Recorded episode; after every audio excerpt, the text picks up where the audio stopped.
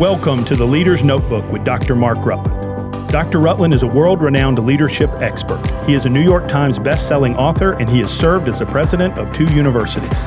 The Leader's Notebook is brought to you by Global Servants. For more information about Global Servants, please visit our website, globalservants.org. Here is your host, Dr. Mark Rutland. I want to preach tonight on a specific subject.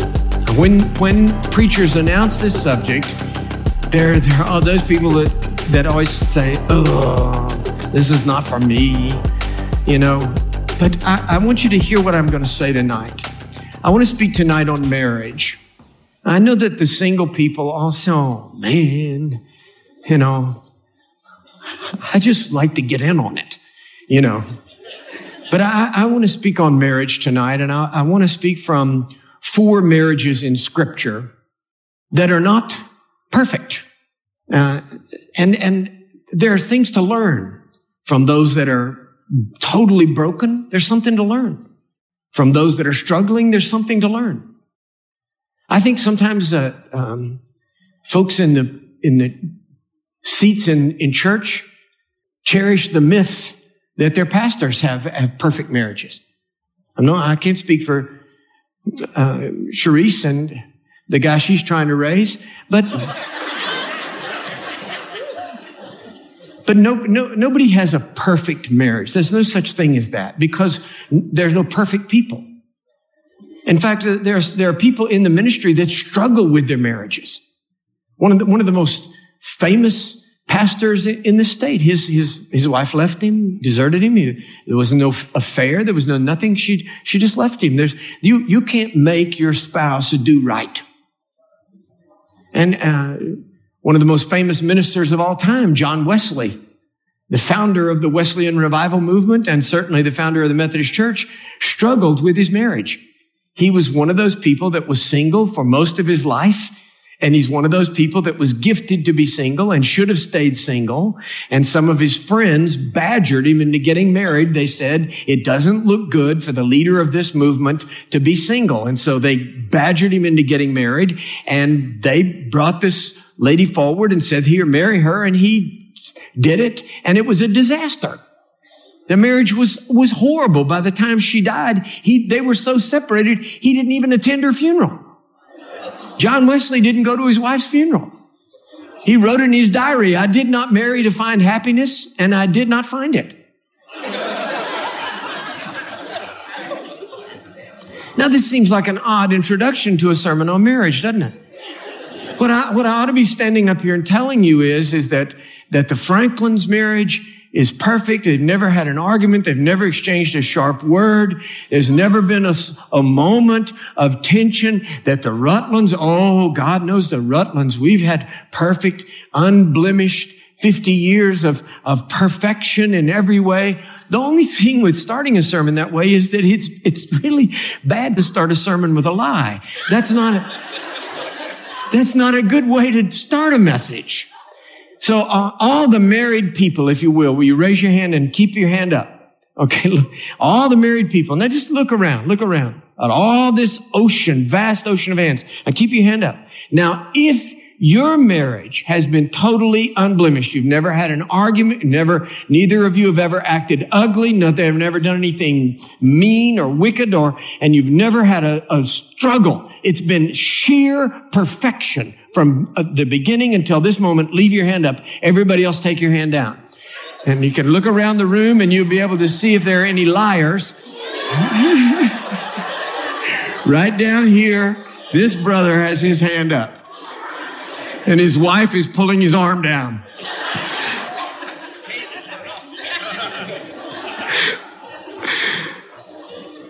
what I want to do is take these marriages that we see in scripture, scriptural marriages, even those that are the best of marriages are not perfect. I want to see what it is for us to learn from these. The first is a married couple named Ananias, his name, and Sapphira, her name. Acts chapter 5. But a certain man named Ananias with Sapphira, his wife, sold a possession and kept back part of the price, his wife also knowing of it, and brought a certain part and laid it at the apostles' feet. But Peter said, Ananias, why hath Satan filled thine heart to lie to the Holy Spirit and to keep back part of the price? While it remained, was it not thine own? After it was sold, was it not in thine own power? Why hast thou conceived this thing, this lie in thine heart? Thou hast not lied unto men, but unto God. And Ananias, hearing these words, fell down and died. And great fear came upon all them that heard these things.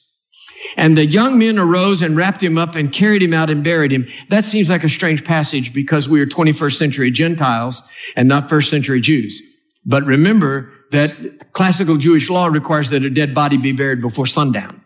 So they took him out to bury him right that minute. Now, ladies, I want you to look at the next verse. And it was about the space of three hours later when his wife, not knowing what was done, came in. And look, girls, she is three hours late to church. I just saying as in passing. You know what has saved our marriage? Two cars. I was raised by a paratrooper, and if you were on time, you were late. My wife has a very cosmic view of space and time. She feels if you leave home at the time the thing is supposed to start, that's close enough. this, this is a point of great tension in marriages. So I leave when I leave. She leaves when she leaves. Do you know what? She can get to church late and be closer to God than I who arrive on time. And I find this very irritating. And it was about the space of three hours after when his wife Sapphira, not knowing what was done, came in and Peter answered her, tell me whether you sold the land for so much. And she said, yea, for so much. And Peter said unto her, how is it that you have agreed together to test or try or tempt the Spirit of the Lord? Behold, the feet of them who have buried thy husband are at the door and they shall carry thee out. And then she fell down immediately at his feet and died. And the young men came in and found her dead and carrying her forth, buried her by her husband. The next verse is a brilliant burst of biblical understatement. It says, and great fear came upon the church. I'm just guessing. Let's pray. Heavenly Father, in the next few moments, I pray that your Holy Spirit will brush aside all of our carefully erected devices of self-defense. I pray that you will speak to every man and every woman, every person of every age in this room. Deal with us, O Lord. Deal with us. We believe you for it. We thank you for it. In Jesus' name, amen. The deal here with Ananias and Sapphira is that this is a marriage where they are willing co-conspirators. They are, they are both involved in wickedness together, which they have agreed upon. In this case, it is attempting to find some kind of um, promotion in the church by pretending to give a greater percent of their revenue than they do. It's not an issue of amount. They, the money's theirs. They sell their farm. Just pick a figure. They sell it for $200,000. And then they come in with a check for $100,000 and they say, we sold the farm for 100,000 and we want to give the whole thing, the whole thing to the church. Well, the issue is not the amount. It's not 100,000 or 200,000. The issue is the lie. But here's the greater issue is that what, what brass? What does it take for these two people to sit at the dining room table and say, I know what let's do. Let's lie about this. Let's lie to the church. Let's lie to the preacher. Let's lie to God. Let's agree on this. What kind of hardness of heart? What callousness of spirit devises that? Now that's the issue for them. However, having said that, I don't know that there's a married couple in this house or maybe in America today that would conspire over that kind of a lie. But there are those couples that agree together in some kind of ongoing and destructive wickedness. They both take part in it together. They decide to run a meth lab in the basement. They decide to to involve themselves in some kind of sexual immorality. They, they go along with it together. That's the, the most destructive kind of marriage. That's the marriage where both people agree that they're going to take part in this wickedness and they, they motivate each other. If iron sharpens iron for righteousness, then iron sharpens iron for wickedness. And there is no, there is no mitigating factor in the marriage. Now forget about wickedness. Forget about that.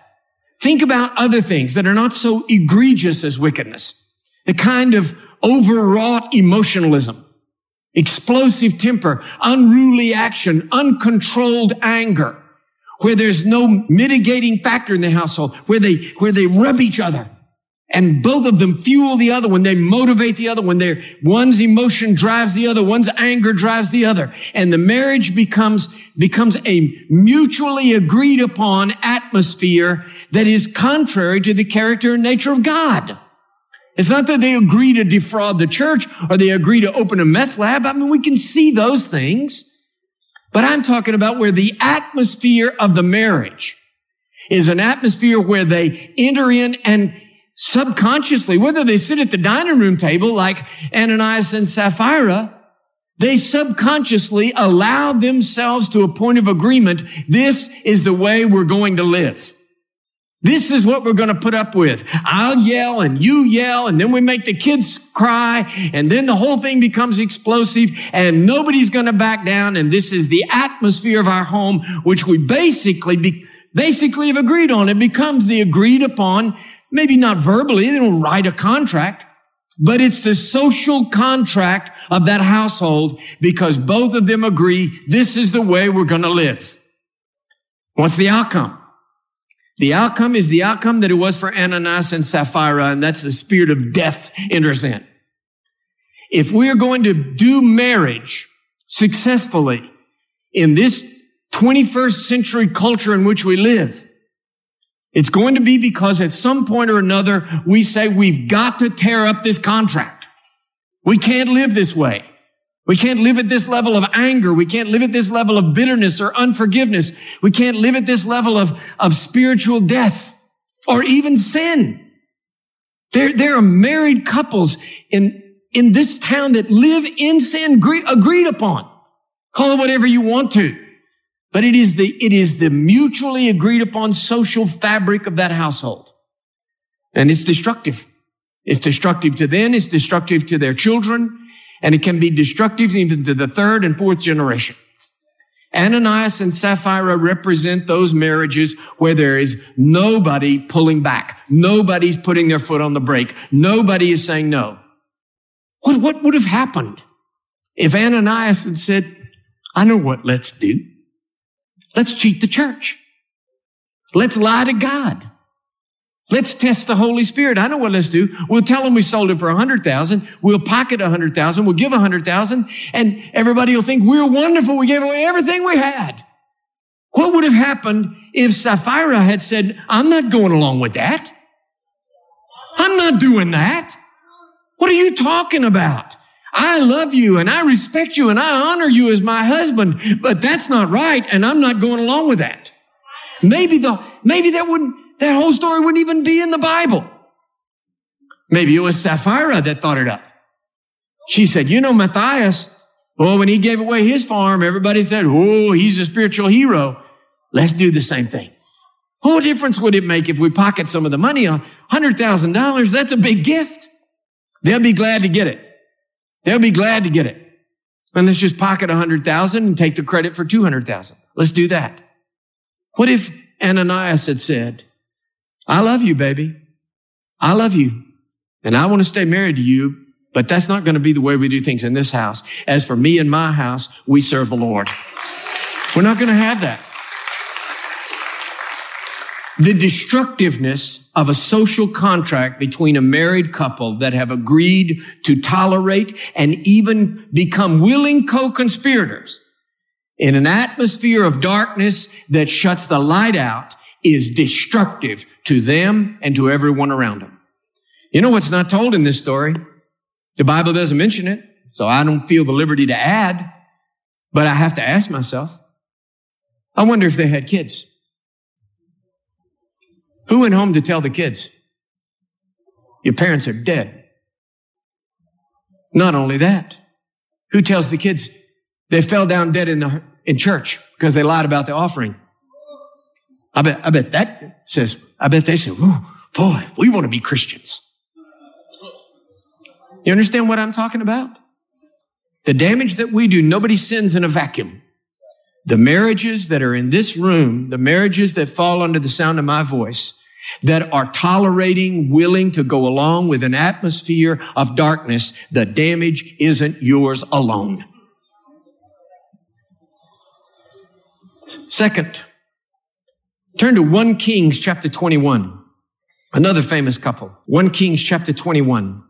This is the story of a, a Jewish king, Ahab, or we say Ahab, and his uh, Gentile wife, a pagan named Jezebel.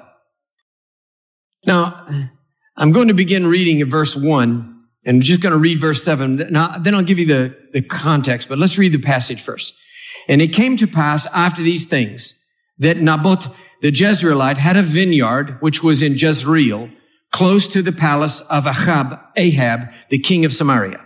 And Ahab spoke unto Naboth, saying, Give me thy vineyard, that I may have it for a garden of herbs, because it is so near to my house and I will give thee a better vineyard than it, or if it seem good to thee, I will give thee the worth of it in money. But Naboth said to Ahab, the Lord forbid that I should give thee the inheritance of my fathers.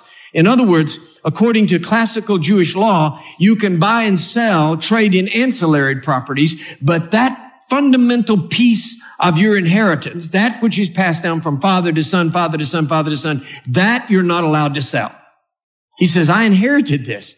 This is the family farm. I can't sell that to you. I'll sell you something else. Now look at verse four. And Ahab came into his house sullen and displeased because of the word which Naboth the Jezreelite had spoken to him, for he had said, I will not give thee the inheritance of my fathers. And Ahab the king, he, Ahab the king, lay down upon his bed and turned away his face and would eat no food. What a baby. This is the king of Israel laying on his bed and sucking his thumb. He wouldn't give me, wouldn't give me the vineyard. Wouldn't give me the vineyard. That's an unbelievable picture, isn't it? But Jezebel, his wife, came to him and said unto him, Why is thy spirit so sad? And why, and that thou eatest no food? And he said unto her, Because I spoke unto Naboth the Jezreelite and said unto him, give me thy vineyard for money, or else if it please thee, I will give thee another vineyard for it. And you know what he said to me? He said, I will not give it to you. Can you believe that? And Jezebel, his wife, said unto him, Dost thou now govern the kingdom of Israel? In other words, are you the king or not? Arise and eat food and let thine heart be merry, and I will give thee the vineyard of Naboth the Jezreelite. Now, I just want you to see the contradiction in this story. This is hard for me to say because I also am a male. But here it is. I grew up believing that women were the sulkers. It is not true. Men are inveterate sulkers. They sulk. No, ladies, don't applaud. This is going to end badly for you. Men sulk. Women tend to explode. Men tend to implode. So they start home from the Sunday school party. And the wife says, you're mad at me. No, I'm not. I did something. I did. I said something and then no, no. You're angry at me, aren't you? I'm not angry. I'm not angry. Just tell me what it is, baby. What, what did I do? I'm not angry. If you go on with this anymore, I'll be angry. Men, men sulk like babies. Every man in this room, you know what it's like. You, you have an argument right before bed. She wants to apologize and you're just sulking and, you know, and you get in that huge king size bed and you lay there, you can hear her on the other side.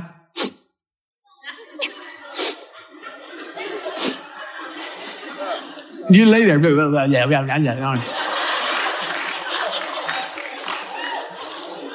And after a little while, you feel her little foot sneaking under the covers. She puts her little bare foot against your back of your leg and it just, it burns. It burns. And you realize all she wants to do, just, just touch me. Just tell me you still love me. And you feel like, oh, you feel that. So you go, mm, mm, mm, and you roll over just a little bit. You can hear, just a little while. Here comes her foot and she will chase you until you realize you're in a bed the size of the Pacific Ocean and you're both on the beach.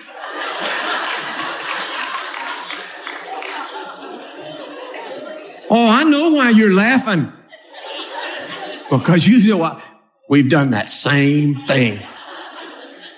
Men, men are suckers. Look at the king of Israel sulking like a big fat baby because this guy won't sell him. He owns a nation. And this guy won't sell him this vineyard and he's sulking. Won't eat. Sulking. Now, what is the story here? Jezebel is manipulative and controlling. She appeals to his ego. Are you the king or not? He says, yes, I'm the king. But listen to what she says. It's a contradiction. She says, let me get it for you. They are not co-conspirators in evil like Ananias and Sapphira. They are mutual enablers. There are marriages where the, the whole marriage is in destructive patterns because one is enabling the other. If we're going to have Christian marriages in the 21st century, we're going to have to learn to confront each other in love like grown-ups like grown-ups. To be able to say, I love you. I care about you. I give my life for you. I give my life to you. But I need to tell you something. It disappoints me when you do that. That's not right. When you said that, that made me angry. Girls, if men are sulkers, why don't women pack it down, pack it down, pack it down, just push it all down and then light the fuse. Pow! Early. See, like before the explosion says, that made me angry. That hurt my feelings. I don't like it when you say that. I don't care for it when you do that. You don't, you don't have to scream it. Just say it. That's how we confront each other in love. Grown-ups are able to tell each other the truth. And guys, when she tells you the truth, when she tells you the truth, you gotta, why, why won't she tell you the truth? I'll tell you why. Because you make up the price she has to pay so heavy that she will, she finally, she just says, no, I'll pack it down. I'll just suppress it. I just won't say it because he makes me pay such a heavy price emotionally. I can't stand the confrontation. No, no.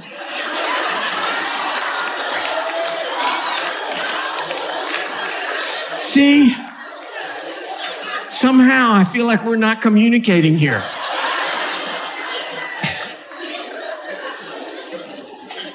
All right, I'll give you one. Here you go.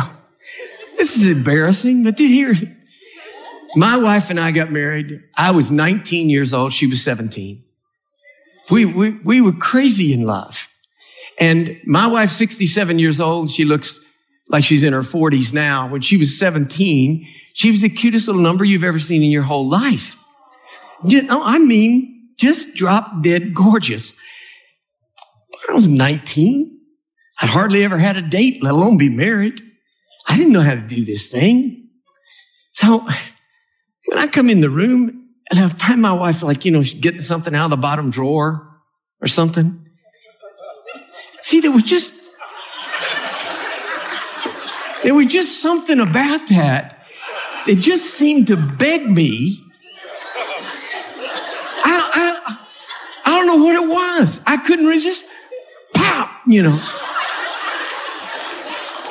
Am I the only man here that's ever. Don't, you don't want your preacher to tell you this stuff. I know, I can see it. I can see it in your faces. You're thinking, my God, he's not even saved. No, but there was just something about that. We've been married for years. For years. And finally, Alison said, Mark, I have something I want to say to you. I said, what is it, baby? She said, I don't like it when you smack me on the butt. I said, what? What? She said, I don't like it. She said, it doesn't feel loving and tender to me. It feels something. She said, I don't like it. And she said, I'm not livestock. She said, I don't, I don't like it when you do that. I said, I thought we were both enjoying that. She said half of us weren't. Okay, what do you do? What, what are you going to do with that? Say, okay, unless you let me smack you on the butt, then I'm going to sulk. No, that's where you say, okay, I don't do that anymore. I love you. I appreciate you telling me. And I'm sorry I didn't figure this out before. And, and since that time, I haven't done it very often. I'm better. I'm better. I'm lots better. Bunch of hypocrites. You.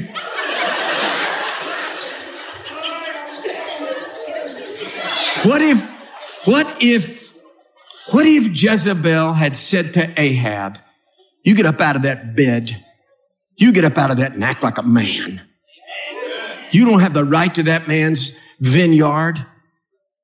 Wives, I'm not saying you have to raise your husband for Jesus, but I am saying your influence upon him can make him the man of God that you long for and that God wants him to be. And guys, you, you quit acting like you're the, the bad kid and your wife is the good mom. You're both supposed to be grown-ups in this thing. And there ought to be this moment where, where she can say to you, that's, that's not like, a, that's not what a man of God does. I love you, but that's not manly. That's not what a man of God does. For you, and, and you can hear her say that. Jezebel's influence upon Ahab was selfish and manipulative and enabled him in his weakness. He got worse because of his wife, not better. I'm not, I'm not laying this on the girls. I'm just saying that we enable each other. We can come to the place where we enable each other's weaknesses, even addictions, where we, where we're willing to pay the price because we're not willing to have the confrontation and the intervention that we need in order to make the thing change. And again, just like with Ananias and Sapphira, how did it end? It ended with both of them destroyed. That kind of mutually enabling marriage is ultimately destructive. And it was destructive to a lot of other people. Now here's a famous couple. If you have your Bible still, turn to 2 Samuel, if you will, please. 2 Samuel 11, 1 through 5. 2 Samuel 11, 1 through 5. And it came to pass after the year was ended, at the time when kings go forth to battle, that David sent Joab and his servants with him and all Israel, and they destroyed the children of Ammon and besieged Rabbah. But David tarried still at Jerusalem. And it came to pass at eventide that David arose from his bed and walked upon the roof of the king's house. And from the roof he saw a woman washing herself, and the woman was very beautiful to look upon. And David sent and inquired about the woman, and one said, Is not this Bathsheba, the daughter of Eliam, the wife of Uriah the Hittite? And David sent messengers and took her and she came in unto him and he lay with her for she was purified from her uncleanness and she returned unto her house. And the woman conceived and sent and told David and said, I'm with child. Now I'm going to read a second passage in just a moment, but I want this one to sink in. Everybody, there are people who don't even know the stories in the Bible that know the story of David and Bathsheba. It's probably the most famous love affair uh, uh, or notorious love affair in history and in scripture and literature. But here's what I want to say to you about this. I've been thinking about how can I say this? This is a marriage that had a bad beginning. There may, there may be marriages in this house. And I'm not just saying because somebody got pregnant, but there are marriages that may just didn't start well. But I want to tell you something. Just because the marriage doesn't start well doesn't mean it has to stay bad and it doesn't have to mean, it doesn't mean it has to end badly. There was a couple years ago that came to one of our couples conferences. They were already divorced. They wouldn't even sit together. They were young. They were in their early thirties. His parents brought him and he sat with his parents. Her parents brought her and she sat with her parents. Angry, hurt, already divorced. When the couples conference came to an end and we, Alison and I had shared and talked about some of the things we've been through and the difficulties and problems, they came forward, answered an altar call with a lot of other couples. We saw them there holding hands, the two sets of parents praising God. They're weeping and everything. Alison and I went down to that young couple. And the, boy said, I, I, I, want us to get remarried. I want us to be back again. I want us to be back again together again. And the girl said, what makes us think it will be different? What makes us think it will be different? She said, I don't want to do this again. I'll never forget what he said. He said it will be different because we're different. He said we're not the two people that got married the last time. She looked at him and she said, are you sure? He said, I can't speak for you. I'm not the man you married the last time. What a disaster.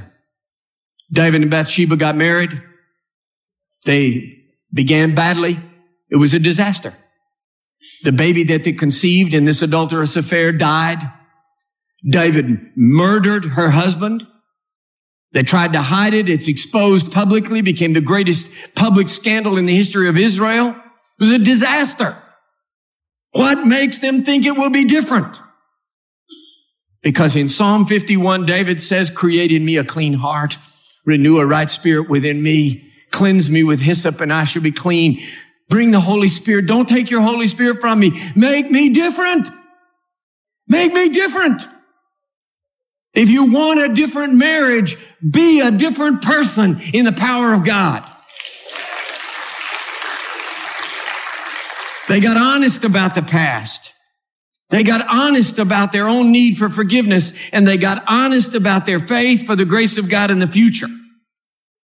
I don't think you can find a marriage that would begin any worse than the marriage of David and Bathsheba with adultery, pregnancy, a, a dead baby, uh, and a murder. That's a pretty rocky start for a marriage. But try this. Turn to chapter 12, verse 24 and 25. And David comforted Bathsheba, his wife, and went in unto her and lay with her. And she bore a son, another son. And David called his name Solomon, or in Hebrew, Shlomo. And the Lord loved him. And the Lord sent word by the hand of Nathan the prophet this is the same prophet that had denounced the affair, exposed the adultery, exposed the murder, and announced the death of the first baby. Don't you know when he walked in the room, they were terrified?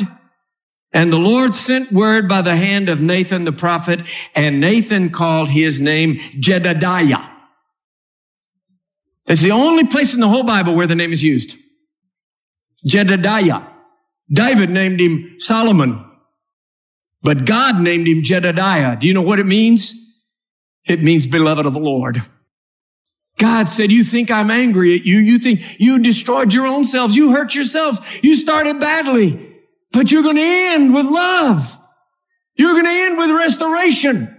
The last baby died. This one will live. The last baby came to nothing. This one will succeed you to the throne of Israel. I'm not mad at you. I love you.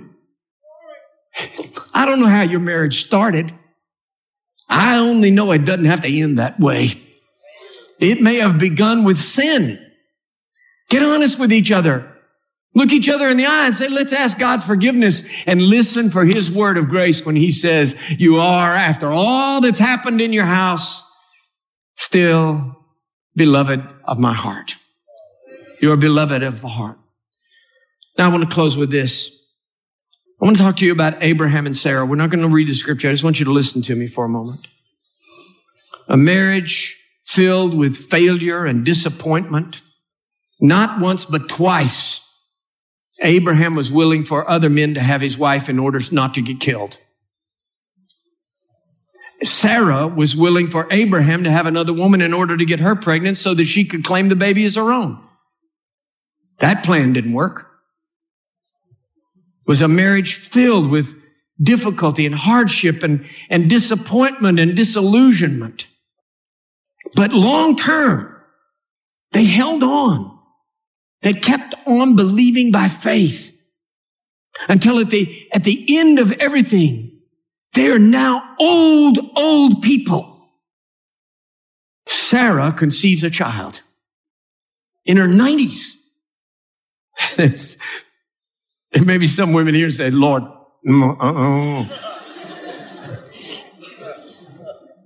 and it says when they hand her that baby, this is an old woman who is able to nurse that baby. And it says she laughs. She laughs and she says, look, Genesis chapter 21, she says, the Lord has fulfilled his promise to me. And he, she says, I'm laughing. And she said, any, everybody who ever hears of this story through all of history, they'll laugh with me at the joy of God. What am I, what am I trying to say to you? Now listen, I'm, I want to close, but I want you to hear this.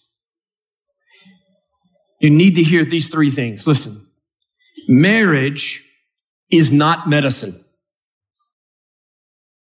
Don't get married thinking it'll get you right. Get right before you get married. Marriage is not medicine. Second, marriage is not necessary. I preached on marriage tonight, but there are people here who are living full lives, single. Don't get so desperate to get married. You hear women say even a bad husband is better than no husband at all. Talk to a woman with a bad one. Marriage is not medicine.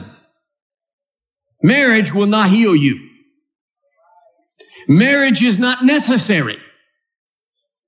And third, marriage isn't proof of anything. A lot of women think if I'm not married, I have to get married so I can prove I can get a husband. I have to prove I'm pretty enough to get a husband. I have to, men, I have to prove I'm manly. I have to, marriage doesn't prove anything. it only proves, it only proves what Mark Twain said. We're all in this together. Now, listen to this. Years and years ago, I went on a mission trip. I was in my twenties. I went on a mission trip to Mexico. And there was some young men up. It was dark. It was in a village with no electricity. It was dark. And there was a train track. We'd rumbled over a train track to go in there, but it's, if you've ever been in a village with no electricity, just a lamplight, it's dark. And I could see up the tracks some guys up there with a, with a fire. And I said to the missionary, I'm going to walk up there and get those guys to come to church. And he looked up the track in the desert there and he said, I don't think that's a good idea. Well, 26, you can't tell a 26 year old anything. And I, so I walked and I learned some things. One is I learned you can see a campfire in the desert a lot further away than you think you can. they were way up there. When I got up there, there was about six or seven really, really serious looking hombres sitting there and had a bottle of tequila and a, had a campfire built right in between the rails. And they were sitting on the rails with their boots inside and the campfire and passing this tequila around. I thought, well, I'm here. So I just sat down with them and started talking to them. Come to church, come to church, that kind of thing. Just about that time, way off in the distance, I heard the whistle of a train. I said to him, I said, I believe that's a train. And they looked at me and they said, see? You know, in a little while, the whistle got louder and louder. And I said, you know, I, I believe it's coming this way. they, they began to laugh. They said, yes, it is. I don't know if you've ever been sitting on a railroad track with a train coming, but the gravel in the bed vibrates. It's an amazing feeling. And you can feel that train coming through your seat. It, the, the rails hum. And I realized they were all watching me to see if I jump. And you know, pride goeth before destruction. I said I'm gonna be the last man to jump if this train cuts my legs off. I'm not jumping. The, the gringo isn't jumping. So I'm gonna sit right here. And I could see this train's coming. The next thing I learned is it's very difficult to judge speed and distance in the dark. and I realized it was too late. There was nothing we could do. That train was on us. Screaming, whistle screaming. It was on. There was nothing. Nobody moved. I didn't move. The train was on us. It was there. And suddenly it shot past us on a parallel track that in the darkness I had not known was there. The train went by. You ever watch a huge train go by that close? You know. And I just stood up and that train. And I thought, you know, God, these men are your problem. And I just, I just staggered back. I mean, I staggered back. And then it dawned on me if I had jumped, I would have jumped in the front of the train.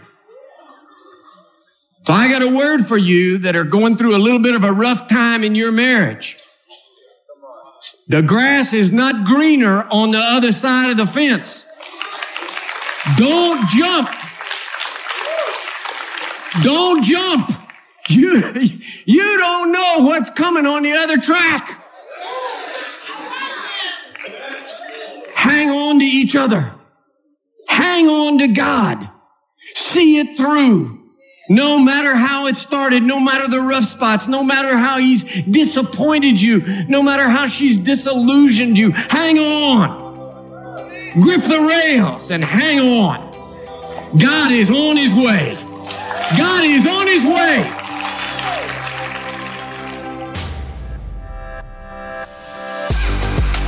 You've been listening to the Leader's Notebook with Dr. Mark Rutland. Be sure to subscribe, rate, and review today's podcast. You can follow Dr. Rutland on Twitter at Dr. Mark Rutland or visit his website, drmarkrutland.com. Join us next week for another episode of the Leader's Notebook.